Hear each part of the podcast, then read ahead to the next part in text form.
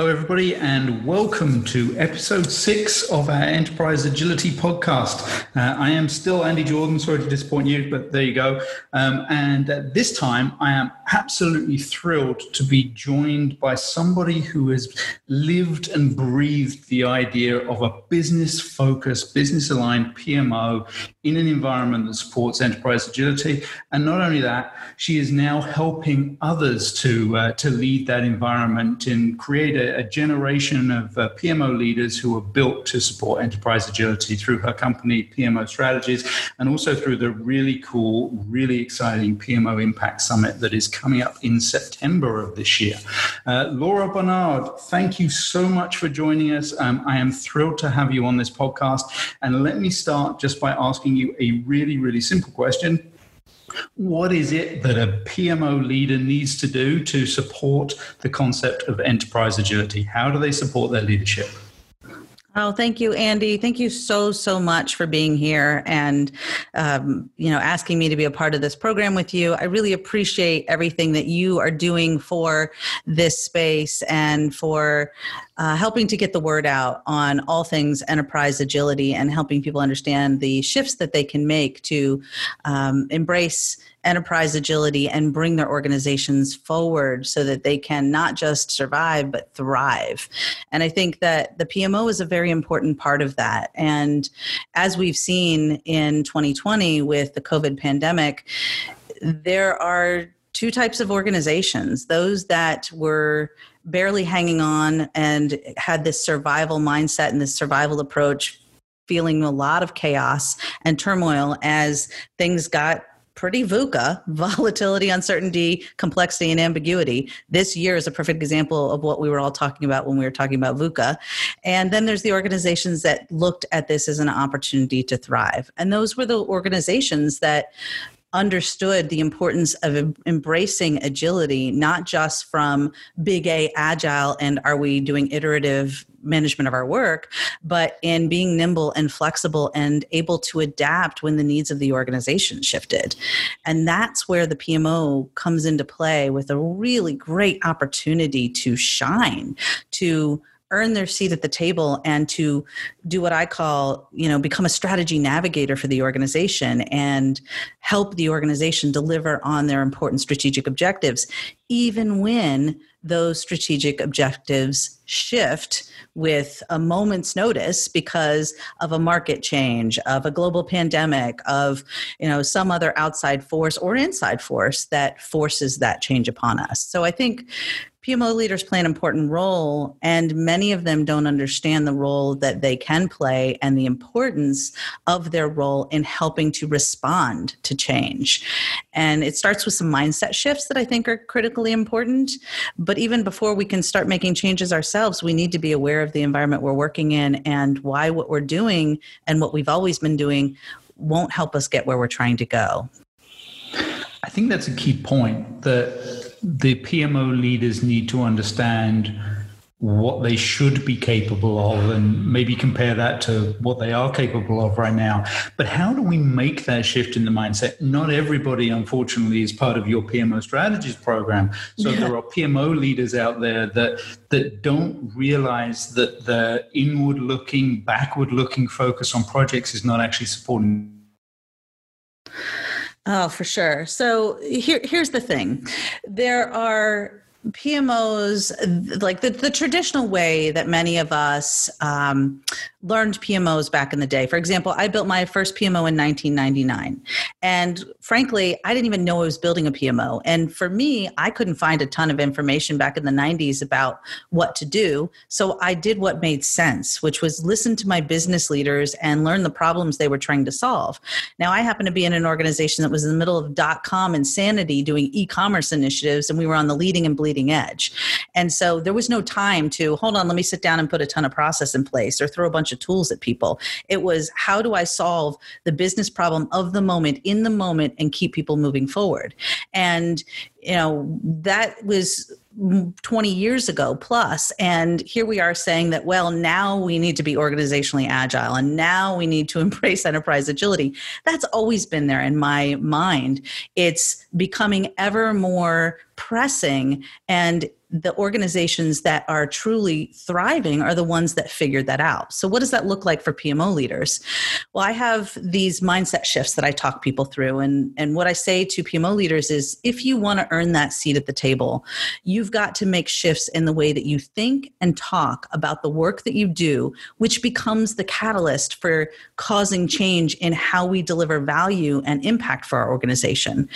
I refer to a PMO not as a project management office, but as an impact engine. It should be and this is where I think a lot of PMO leaders don't realize truly the value and the role they have. The impact engine, the PMO, is the organization that should be ensuring that all of the energy and effort to deliver on the organization's strategy is done so in a way that drives the highest possible return on investment for the organization. And sometimes, Andy, when I say this and I start talking ROI, I have all these project and PMO leaders like, wait a minute, hold on, but not everything can be measured in dollars. And I say, okay, fine. So let's call it the worth it factor. I don't care what you call it, but I'm telling you that every single one of us makes decisions every day about whether or not something is worth doing. And our job as PMO leaders, and the most important role we can play, is providing the keys, the information, the portfolio perspective of what of what is going on in the organization, where are resources allocated, what work is happening, what if a pandemic happens and we have to shift gears, what's the impact of that on our organization? That is the opportunity for PMO leaders to step up and step into a role. You want your seat at the table, you earn it by having answers to the questions questions your business leaders are asking.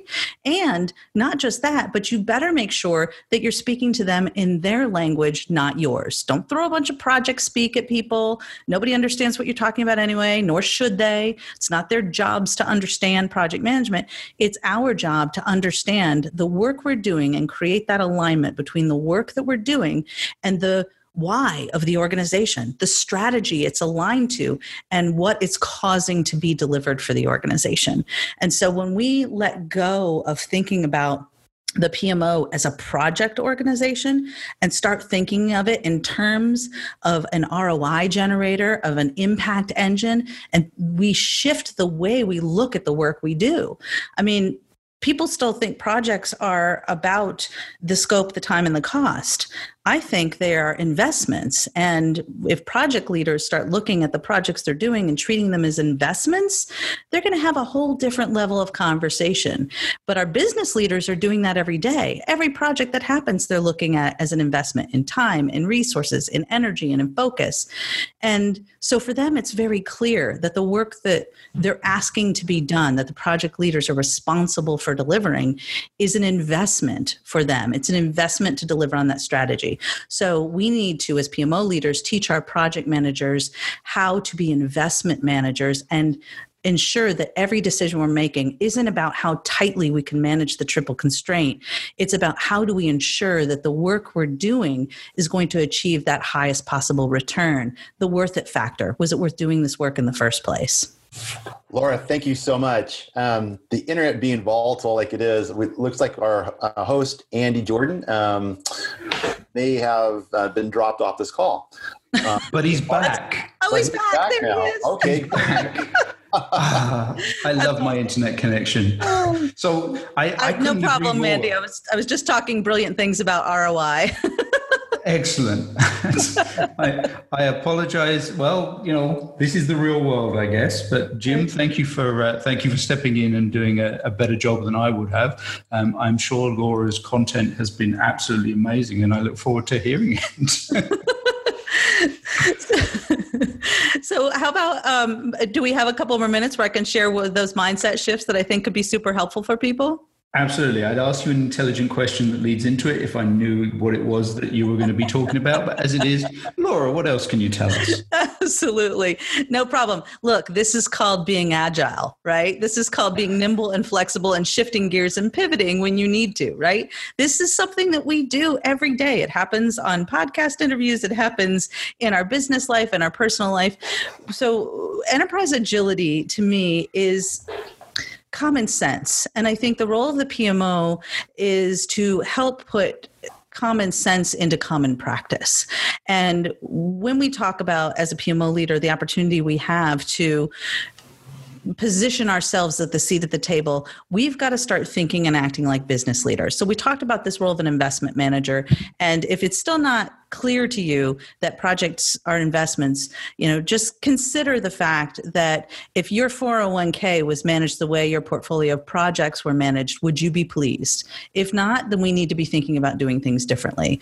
So for my PMO leaders, uh, I call them impact drivers and I teach them six very simple, straightforward concepts on the impact PMO leader mindsets that really help prepare them to lead the charge in change, to a lead enterprise agility and organizational agility and to truly earn their seat at the table as a business leader in their organizations. And the first one is instilling focus. I think we as PMO leaders can get so caught up in all of the chaos uh, going on around us that we forget that all we simply have to do is create alignment right from the start. We have to connect the why, the strategy to the work that's happening. And we have a unique and I would say agnostic view of the organization, which positions us well to do that. And once we've created that alignment with the project work to the strategy, we need to think and talk and deliver that way. And when we do, people start to connect the work they do and the impact that they're having individually with every decision they make and how it connects to moving the organization forward or not. And I know you had Mark Price Perry on, dear friend of ours, and he talked about this concept of out outcomes versus outputs. I like to help my PMO leaders think about measuring outcomes.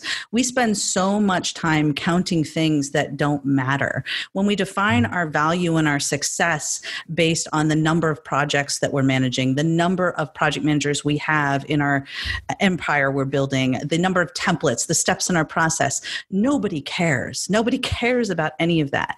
What they want to know is what we talked about return on investment. So if we shift our focus to focusing on how are we helping the organization achieve our outcomes and how do we measure our project's ability to achieve those outcomes and the role the PMO has in driving those outcomes, then we have our leaders' attention.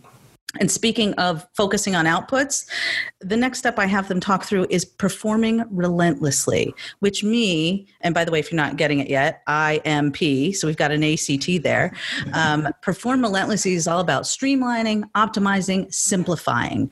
Do less of those outputs so that you have the ability to pivot and be flexible and adapt when the organization needs you to adapt and shift the work you're doing and how you're doing it.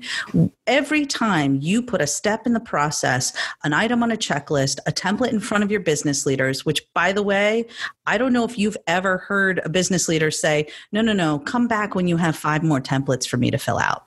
They're just not going to do that.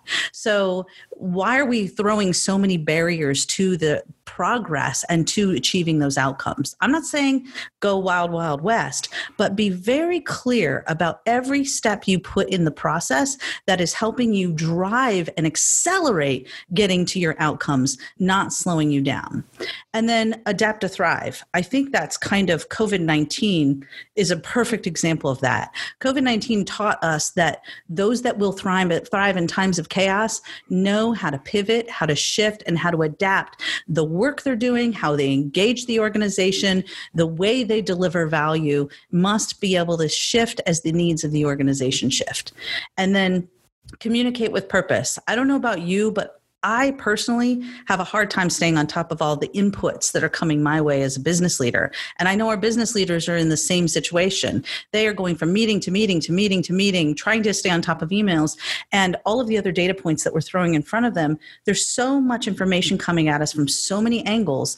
And when our business leaders are it's becoming increasingly more difficult for them to know what they should focus on to help to move the organization forward. Our job as PMO leaders is to make it super easy for business leaders to engage, to support us, drive necessary decisions uh, by us providing them very simple and easy information to make those decisions, and then get out of their way and have them get out of yours so that they can move on to the other 10 million things they have to do that day. We don't need 45 data points to tell us whether or not our project is going to achieve the outcomes it's intended to achieve. A little bit of information can go a long way and help us be very clear and purposeful in the information we're sharing and and using it as a catalyst to push people forward. And then finally, the last step in the process, the mindset shifts, is on transforming mindset. And, you know, this whole concept that we talk about with PMO leaders and project managers saying, well, the business should just get what we do for a living. They should get project management. They should appreciate it. I should have my seat at the table. You know, uh, we need to change their minds. And I think kind of wrapping this whole set of mindsets up is understanding that the change starts within. It starts with us. And if you ever feel like you have to sell the value of project management or sell the value of the PMO, you are doing it wrong. You show value, mm-hmm. you show impact. Action actions speak so much louder than words. So go get something done, make your executives' lives easier, and you will never have to sell the value of yourself or your team or your projects ever again. Perfect. Excellent. Thank you, Laura, so much. Um, I know everyone has got a huge amount from this, if only to see podcast agility on enterprise agility while talking about PMOs. Um, Laura, we couldn't have done this without you, literally, because I wasn't here for half the time. Thank you, Jim, for helping us out. Um, if you, you, want so to learn more about uh, PMO impact, and I know you do, um, Laura has a great PMO podcast of her own. Um, you can access this, access that um, at pmostrategies.com, which is uh, her company website, um, or uh, the PMO Strategies uh, podcast at your uh, podcast provider of choice, and also uh, learn more about the PMO Impact Summit, which is coming up very soon and has an awesome number of, uh, of really good speakers, all available to you at no charge. Um, also, one final thing. Um, on August the 5th, we have uh, another webinar. Um, so we'll make sure that we get you the link uh, when we publish this podcast. Um, we have another webinar where we talk about business focused PMOs, and Jim Tisch will be joining me uh, along with a couple of other people there as well. Um, and we'll go into this in a little bit more detail. Uh, if you want to deliver enterprise agility, you have to take your PMO with you, and you need the right kind of PMO and the right kind of PMO leadership. Laura, thank you so much. We will talk again soon. And uh, thanks everyone for joining us on this podcast. Thank you so much, Andy. Have a high impact day, everyone.